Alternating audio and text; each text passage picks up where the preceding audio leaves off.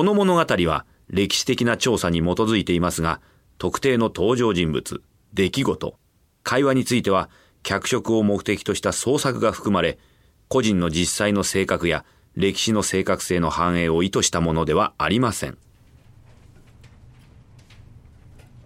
1961年、東京、本田技研工業本社。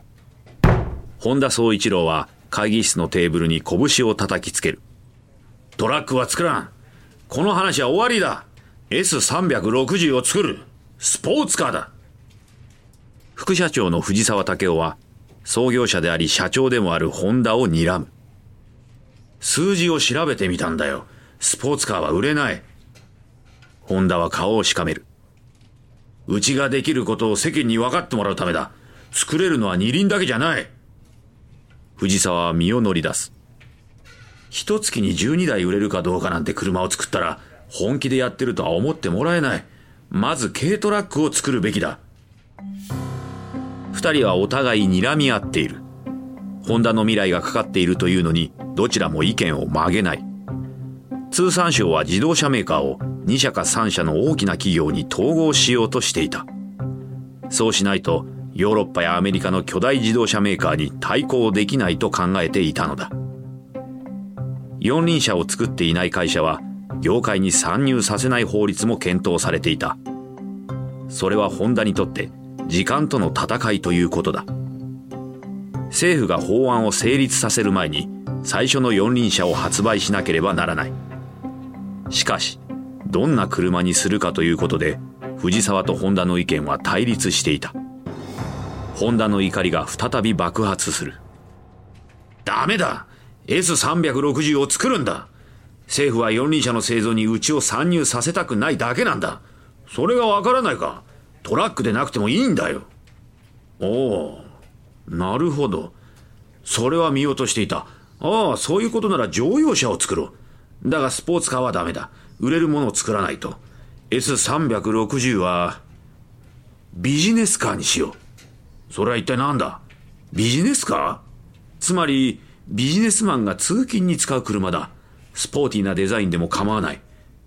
スポーツカーだからスポーティーなデザインなんだ。違う。ビジネスカーだ。妥協案を探っている時間はなかった。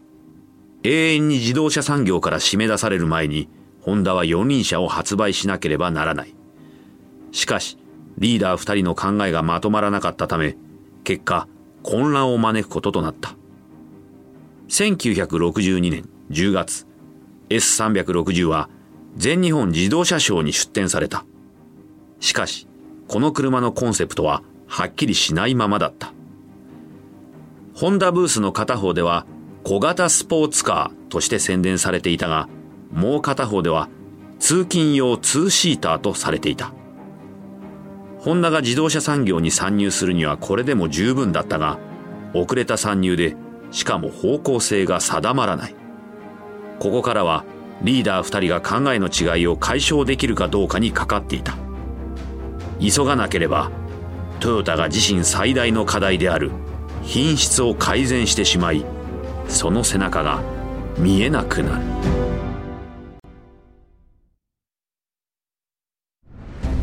ワンダリーの原作でお届けするビジネスウォーズ。案内役は私春風亭一之輔です。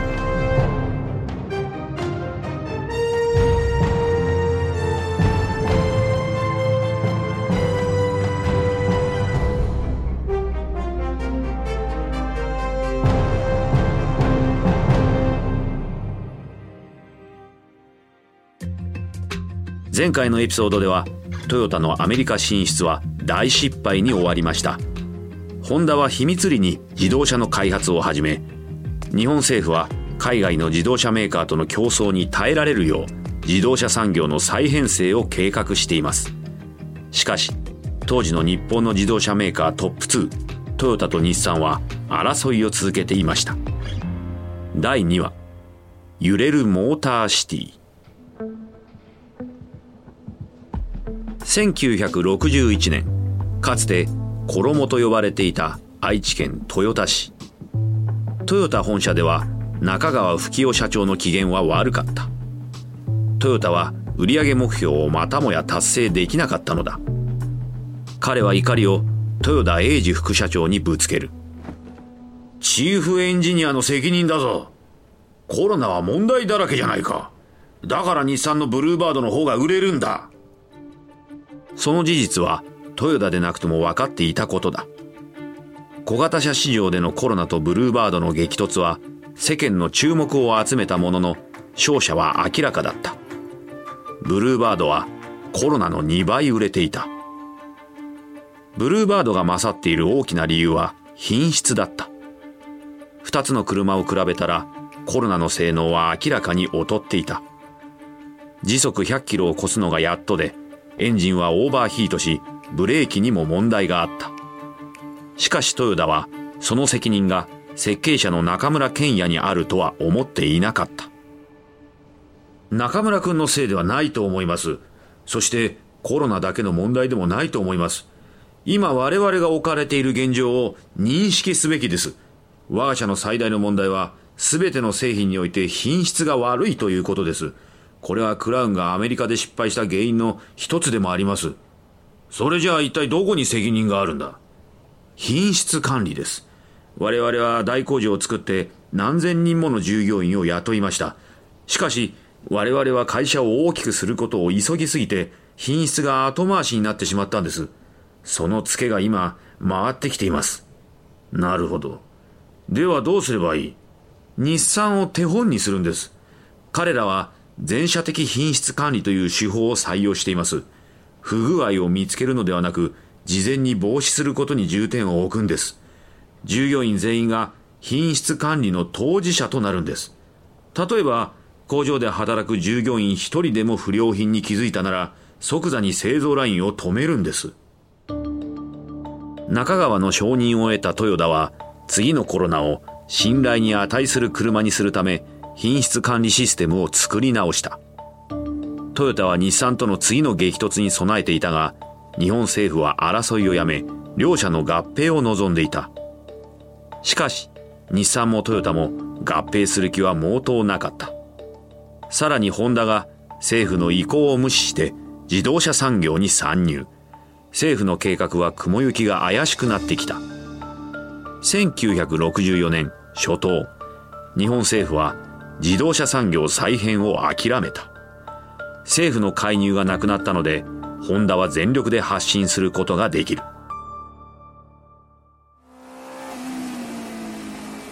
1964年8月、西ドイツ、ニュルブルクリンクサーキット。次のヘアピンカーブが迫ってくる。ロニー・バックナムはハンドルを握りしめる。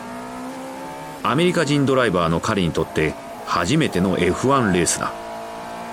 ここは世界で最も難しいサーキットと言われている。ニュルブルクリンクは急なカーブと狭い直線の約20キロのコースで高低差は300メートル。緑の地獄というニックネームがついている文字通りの厳しいコースだ。昨日もポルシェのドライバーが練習走行中に命を落とした。しかもバックナムの車はまだ性能が実証されていない車だ。白い車体の鼻先に日の丸が描かれたホンダの車だった。彼はギアを入れて速度を上げる。ホンダの V12 エンジンがうなりを上げ時速160キロを超えるスピードで直線コースを走り抜け頭の近くに取り付けられたオイルキャッチタンクがガタガタ揺れる。ホンダのメカニックは装着義務があることも前日まで知らなかった。そこで手元にあった唯一の転用できそうなものから大急ぎでタンクを作成した。コーラの空き缶だ。バックナムはブレーキを踏みながら次のコーナーに高速で入る。目の前には現在10位の車が見えている。ホンダは F1 で好成績を収めて信頼を手に入れたいと考えていた。そのためには攻める車を作る必要があった。しかしまだ開発途上だった。バックナムは体を緊張させる。ニュルブルクリンクで最も悪名高いカーブカルーセルが迫ってくる。180度左に曲がるカーブでバンクがあり路面は凸凹のコンクリートだ。バックナムは右に体重をかけながらカーブに飛び込みハンドルを回した。しかし何も起きない。ハンドルが効かなかった。ホンダ車はスピンしながらレーストラックを飛び出し草が生えたバンクに乗り上げようやく止まった。煙を上げる車体からバックナムは無事に脱出する。しかしホンダのプライドはズタズタに傷ついた。1964年8月埼玉県和光市。ホンダの技術研究所では白いつなぎを着たエンジニアたちが並んでいる。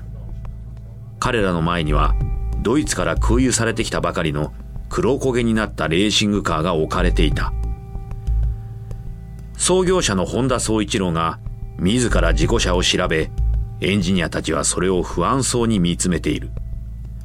宗一郎は道楽で F1 に参戦したわけではない。最新の自動車テクノロジーに勝利しホンダの技術の高さを見せつけるつもりだった。ホンダはエンジンを見て顔をしかめた。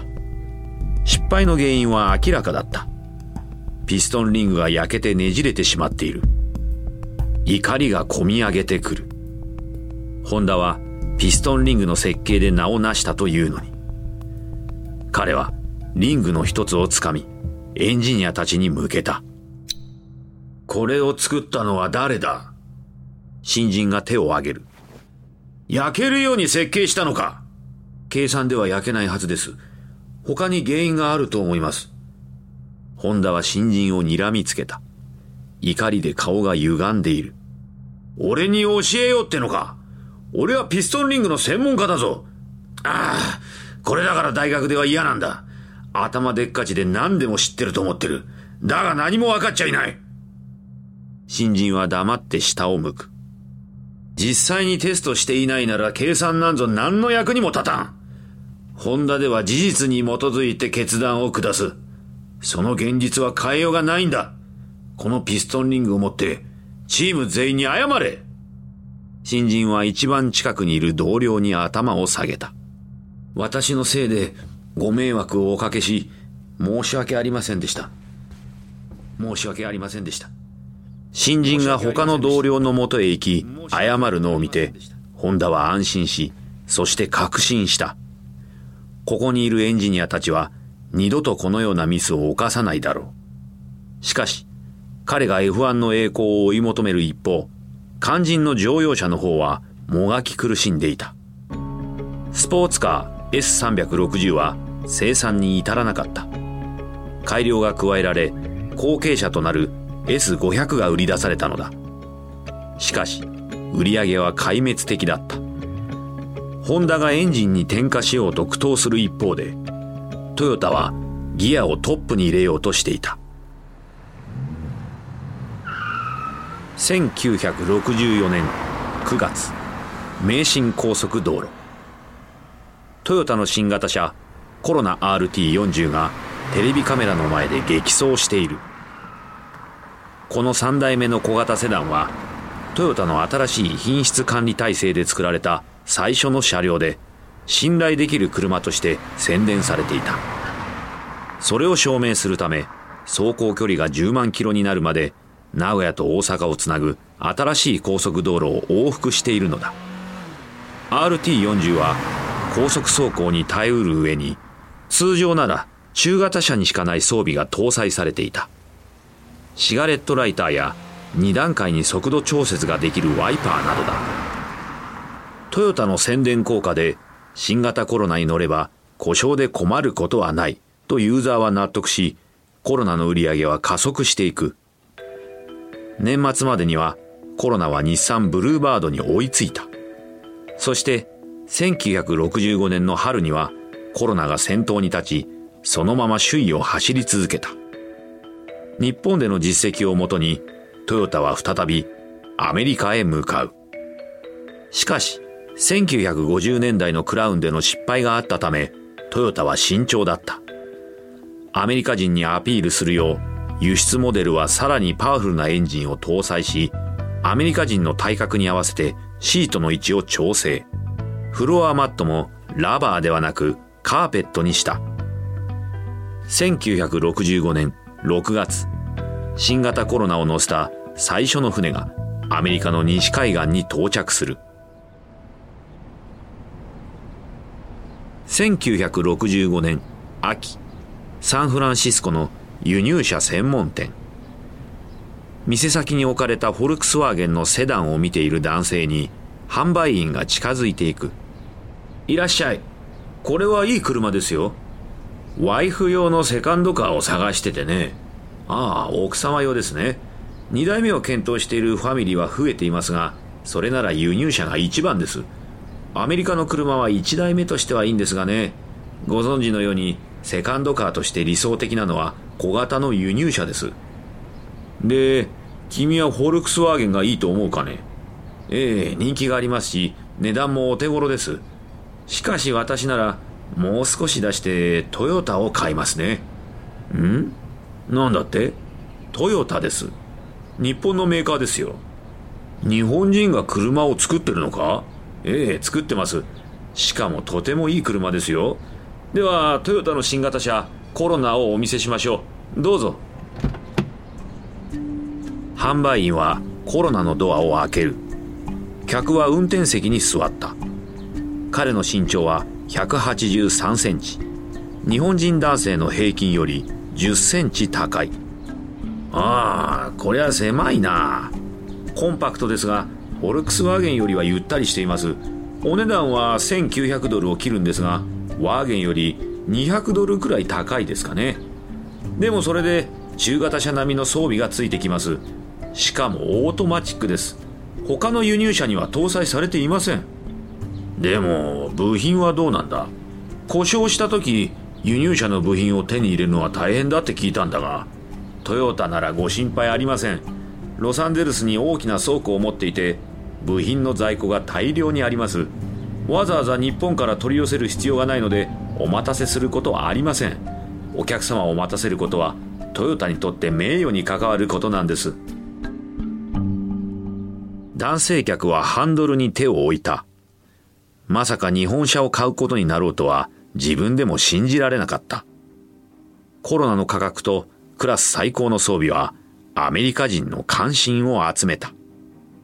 デトロイトは大型車を販売して大きな利益を上げることしか考えていないので、トヨタの競争相手は他の国の自動車メーカーだった。1965年、トヨタはアメリカで6000台のコロナを売り上げた。1年後の売り上げは2万1000台に跳ね上がる。アメリカ市場に戻って2年でトヨタはボルボ、オペル、フォルクスワーゲンに次ぐ4番目に大きな輸入車ブランドになっていた。しかし、トヨタの進出をゼネラルモーターズ、フォード、クライスラーのビッグスリーは気にもしていなかった。アメリカ人は燃費のいい車よりガソリンをガブ飲みするような大きな車を選ぶと信じていた。しかしその後、世界的な危機が訪れ、彼らは日本の挑戦者と嫌が王でも戦うことになる。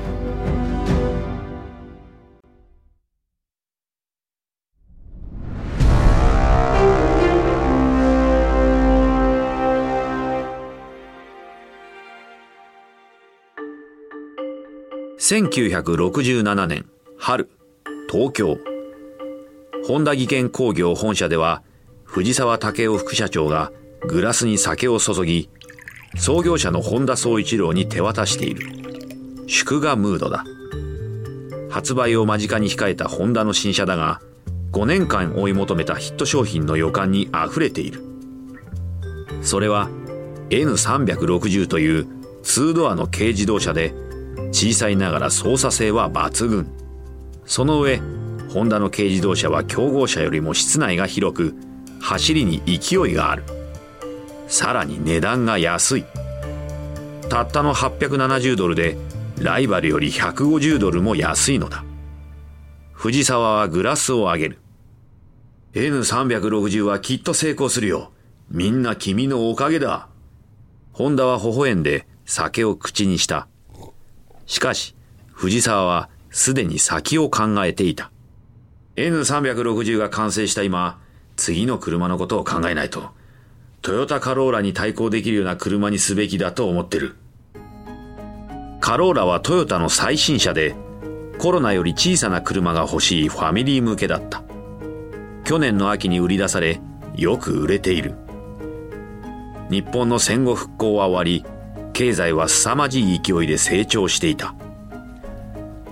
新しく生まれた中流階級は瞬く間に増えていき、彼らは新三種の神器と呼ばれるものを求めた。カラーテレビ、クーラー、そして車だ。洗練されたデザインで、スポーツカースタイルの4速トランスミッションにテールライト。カローラはまさにみんなが欲しがる車だった。毎月3万台製造していたが、それでも需要に追いつかなかった。藤沢は座ったまま身を乗り出した。レーシングカーのエンジンを搭載すれば、トヨタと戦うことができる。ホンダはグラスを置く。その表情から笑みが消えていた。エンジニアリングは彼の領域だ。藤沢は出過ぎたことを言ったのだ。そんなものを作る気はない。次の車は小型の乗用車で空冷エンジンだ。世界にアピールできる。トヨタに不意打ちを食らわせるんだ。君は売るのを頑張ればいい。作る方は俺に任せろ。藤沢はそれ以上深入りしなかった。しかし、ホンダに好きなようにやらせたのを後で悔やむことになる。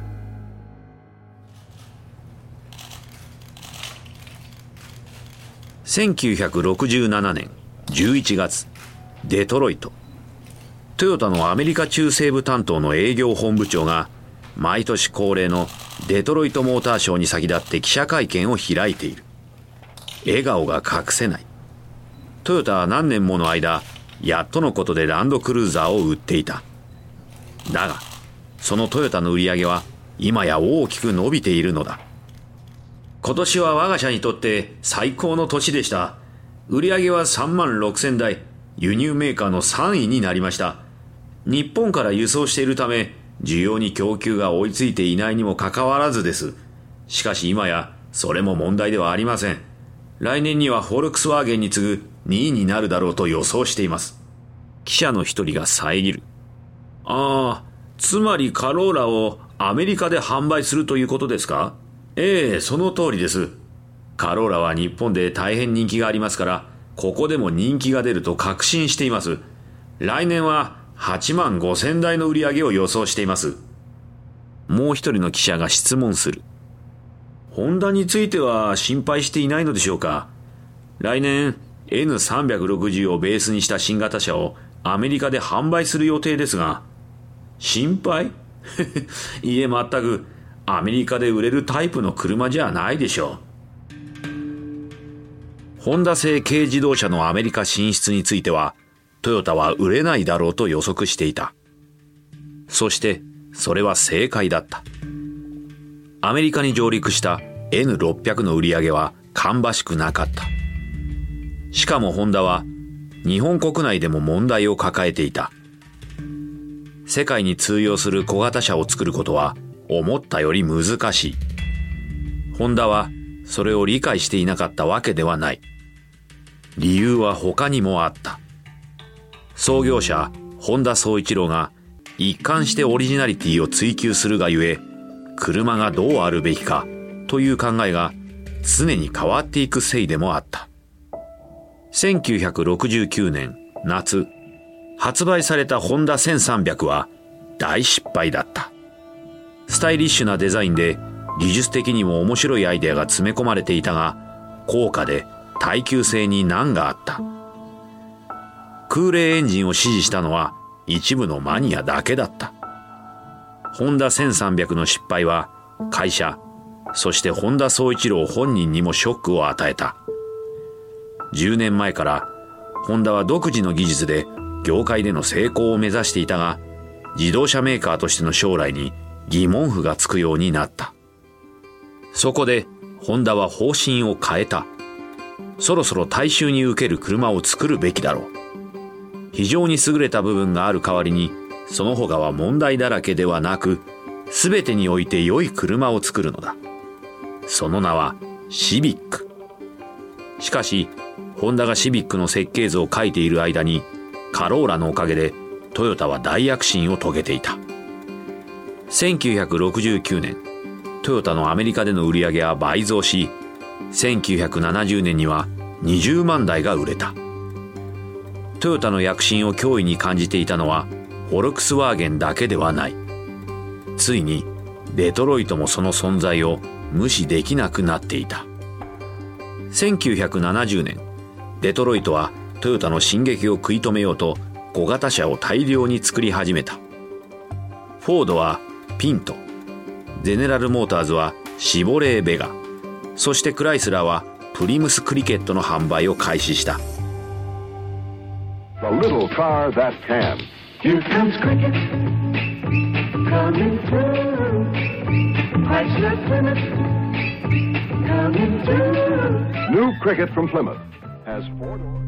そして1972年アメリカ政府は新たな規制をかける。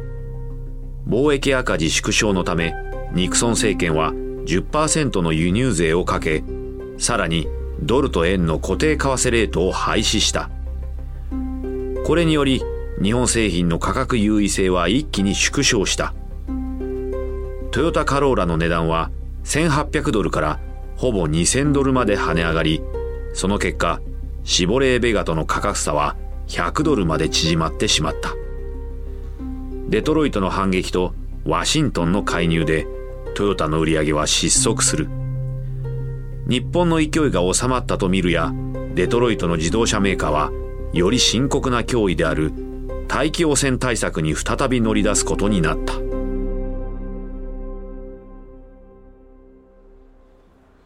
1973年4月ワシントン DC 重厚な趣の会議場で環境保護庁長官のウィリアム・ラッケルズハウスは大気汚染防止法についての聴聞会の議長を務めている。この法律は1975年以降自動車メーカーに排気ガスに対する大幅な規制をかけるものだった。しかしデトロイトは法律が施行されないよう強硬に反対していた。聴聞会の演題ではゼネラルモーターズの重役が自動車産業の実情を熱を込めて訴えている。1975年までにエンジンからの排気をきれいにするのは極めて困難です。この法律が施行されると今買った新車が2年後には法律違反になってしまいます。有害物質を除去する触媒コンバーターは開発中ですがいかんせん扱いづらく高価で実用化にはまだ時間がかかります。少なくとももう1年は必要です。ラッケルズハウスは眉を潜めた。アメリカの自動車メーカーは皆同じことを言う。うん。先に進めましょう。本田技研工業の杉浦秀夫さんをお呼びしています。ミスター杉浦。杉浦は椅子から立ち上がり演台に立って原稿を読み上げる。うん。ホンダは大気汚染防止法の基準に同意します。日本でも最近同様の法律が成立しました。汚染物質は人間の目に入り肺に炎症を起こしているからです。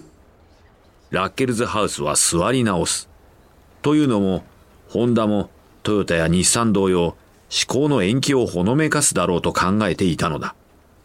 杉浦にかすかな笑みが浮かぶ。我が社は60年代半ばからこの問題を予測し調査を始めていました。様々な選択肢を研究しましたがその中には現行のエンジンから出る排気ガスをクリーンにする触媒コンバーターもあります。しかしさらにいい解決法は排気ガスの少ないエンジンを作ることなのです。デトロイトの重役たちの表情がこわばる。そこでクリーンなエンジンを開発しました。CVCC と言います。今年から生産を始めて新しい小型車に搭載しアメリカで販売を開始しますシビックです会議場は衝撃で静まり返ったゼネラルモーターズの重役は口をポカンと開けたままだ。これまでのデトロイトのロビー活動が一瞬にして水の泡。ラッケルズハウスが身を乗り出す。ちょっと待ってください。ホンダは今年にも大気汚染防止法の基準をクリアしたエンジンを製造し始めるということですか？はい、その通りです。この技術につきましては、無理のない条件で他の自動車メーカーにもライセンスを供与いたします。ホンダ勝利の瞬間だった。他の自動車メーカーは呆然自失。デトロイトはホンダの技術は小型車にしか使えないと反論した。そこでホンダは重さ2トンもあるシボレーの大型車インパラを東京へ空輸し CVCC エンジンを乗せアメリカへ送り返して排気ガス測定を行った。大気汚染防止法の基準をクリアしていた。トヨタは自前の触媒コンバーターが製造ラインに乗るまでプライドを飲み込んでホンダの技術を使う契約をした。フォードも打診してきた。ホンダの車にフォードのネームプレートをつけて販売ネットワークを通じて売るというものだった。ホンダにとってアメリカでトヨタを抜けるかもしれない大きなチャンスだ。しかし、ホンダは断った。代わりにクリーンなエンジンの宣伝に注力することにした。シビックのアメリカでの販売開始を急ぎ、3日に1店舗のペースで販売代理店を増やしていった。そして1973年の秋、CVCC エンジンを搭載したシビックが生産に入った頃、世界的な危機が自動車業界に襲いかかる。Good evening. こんばんは。中東での戦争が全世界に影響を与えています。アラブの産油国は石油を政治的武器として使う決定をしました。イスラエルが占領地域から撤退するまで、原油の産出量を毎月5%ずつ減らすということです。はじめは遠い国の話のように思えた。しかし2日後、アメリカはイスラエルへの軍事援助を約束し、これを受け、アラブ諸国はアメリカへの原油輸出を停止する。数週間でアメリカではガソリンが不足するようになった。議会は配給制を承認し、多くのガソリンスタンドは閉店。残った店には長い列ができた。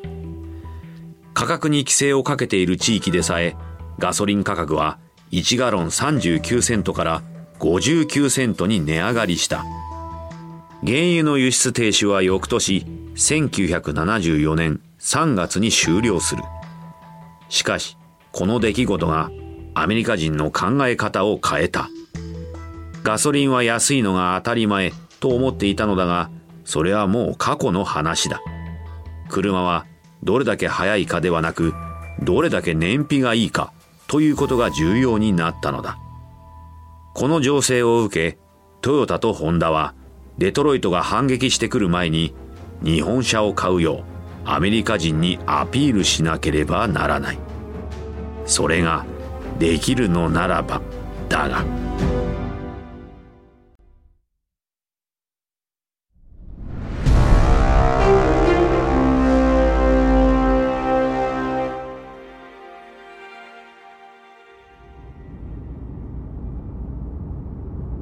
1975年、シカゴ。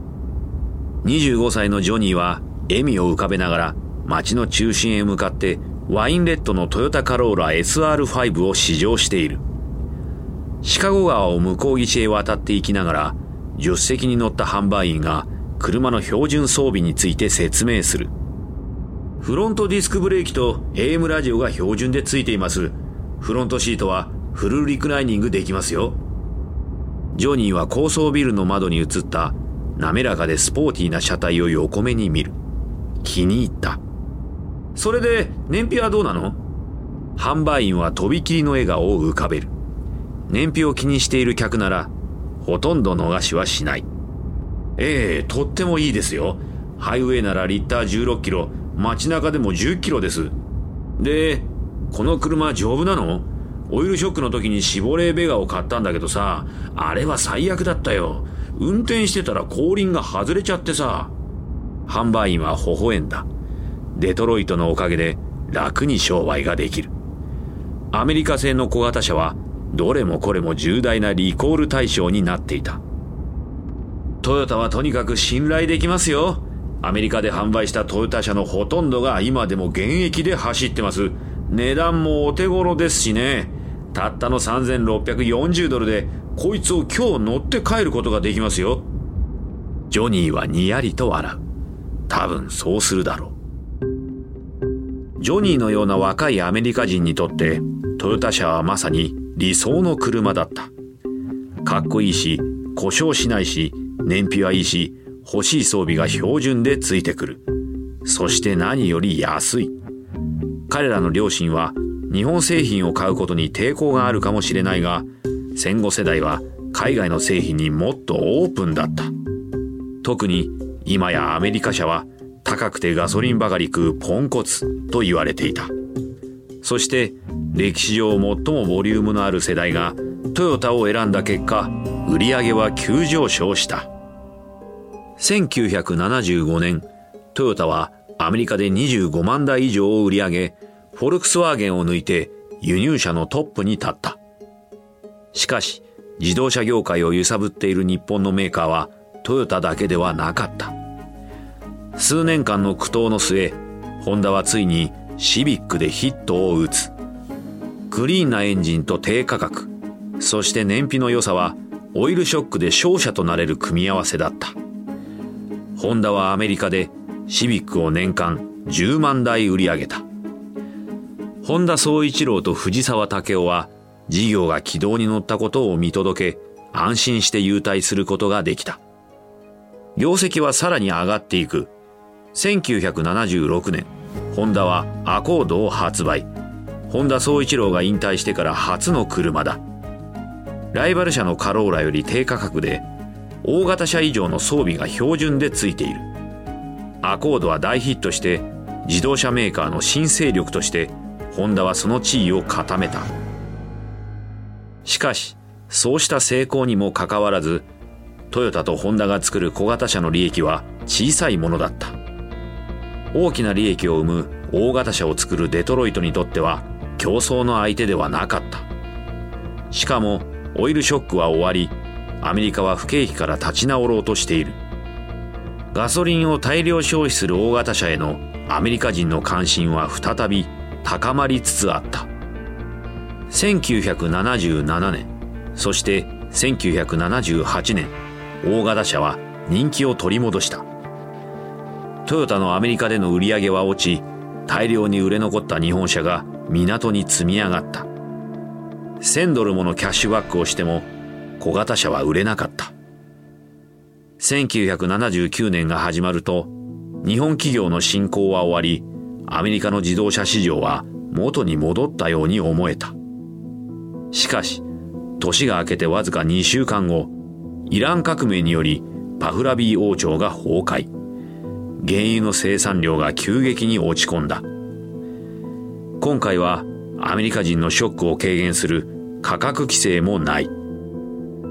ガソリン価格は3ヶ月で80%も値上がりし、ガソリンスタンドには売るものがなくなった。1979年4月にはガソリンスタンドに再び行列ができていた。こんばんは。多くのアメリカ人にとって最悪の週末だったようです。移動の手段を求めてガソリンを探し回ったのです。ガソリン不足はアメリカ中に広がり、ガソリンスタンドに行列ができたり、またガソリンスタンドが閉店していたりする様子は、急速に日常の風景になりつつあります。あともう少しで給油できますね。ええ。でも心配。もう疲れた。昨日も並んだのよ。昨日はどれぐらい？そんなに長くなかったわ。1時間半くらいかしら。それで長くないんですか？今日はもう2時間半以上も並んでるわ。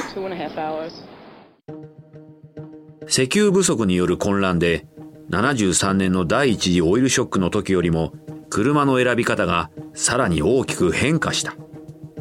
一夜にしてアメリカ人は V8 エンジンに背を向けトヨタとホンダが得意とする小型で燃費のいい車を争って買い求めた。アメリカで43%だった小型車の売上シェアは5ヶ月で58%になった。この業界で売上のシェアが2%変わることだけでも大変なことである。これはデトロイトのビッグ3を揺るがす大激震だった。ゼネラルモーターズの利益は急降下。フォードの売り上げも12%下落。しかし最も影響を受けたのはクライスラーだった。アメリカ人が大型車に戻ってきた時製造をそちらに集中して小型車は二の次にしてしまったのだ。大型車の売り上げがなくなってクライスラーの年間赤字は10億ドルを超えようとしていた。1979年8月、ミシガン州ハイランドパーク、クライスラー本社。クライスラーの CEO、アイア国家は、オフィスでタバコの煙を吐き出し、役員たちに向かって話しかけた。選択肢はない。これ以上コストカットをしても赤字は解消できん。販売店の不動産を売り、海外事業を手放して数千人を解雇した。だがそれでもダメだ。大量の資金が必要だ。しかも今すぐ、ワシントンに頼むか、出なければ破産するしかない。チーフプロダクトプランナーのハルスペルリッヒは拒否するように手を振る。いいえ、それはダメです。他に選択肢があるはずですよ。うちはアメリカで10番目に大きな会社なんですから。政府に支援を求めに行く以外に何かできることがあるはずです。他の役員も同意する。春に同意します。イギリスのブリティッシュ・レイランドがどうなったか考えてください。政府に資金援助してもらいましたが、今やゾンビの集団です。政府を経営に入れたらおしまいですよ。アイア国家は椅子に体を沈める。わかっている。しかし脈のありそうな投資家全部にあったが、何の収穫もなかった。他にいい解決法があるなら教えてくれ。私だって政府には頼りたくない。自由競争で強い者が生き残る資本主義を信じている。だがもう選択肢がないんだ。政府の支援をもらうか、破産だ。さあ、私が受話器を持って財務長官に電話する前に何かいい考えがあったらここで言ってくれ。役員たちは首を横に振る。いい考えなどなかった。1979年12月、連邦政府はクライスラー救済を決定する。15億ドルの融資を保証し、傷ついた巨人に戦うチャンスを与えたのだ。しかし、クライスラーが破産しかけたという事実は、アメリカの自動車業界を震え上がらせた。たった10年前には、デトロイトのビッグ3、ゼネラルモーターズ、フォード、クライスラーはそびえ立つ山のように永遠の存在に思えた。しかし今、その一つが瀕死の状態となり、ここ2年のうちに次はフォードが破産するのではないかとアナリストたちは危惧していた。トヨタ、ホンダ、そして日産は新しい世代の心をつかんだ。デトロイトの未来には暗雲が立ち込め、生き残るために全力で戦わなければならなくなった。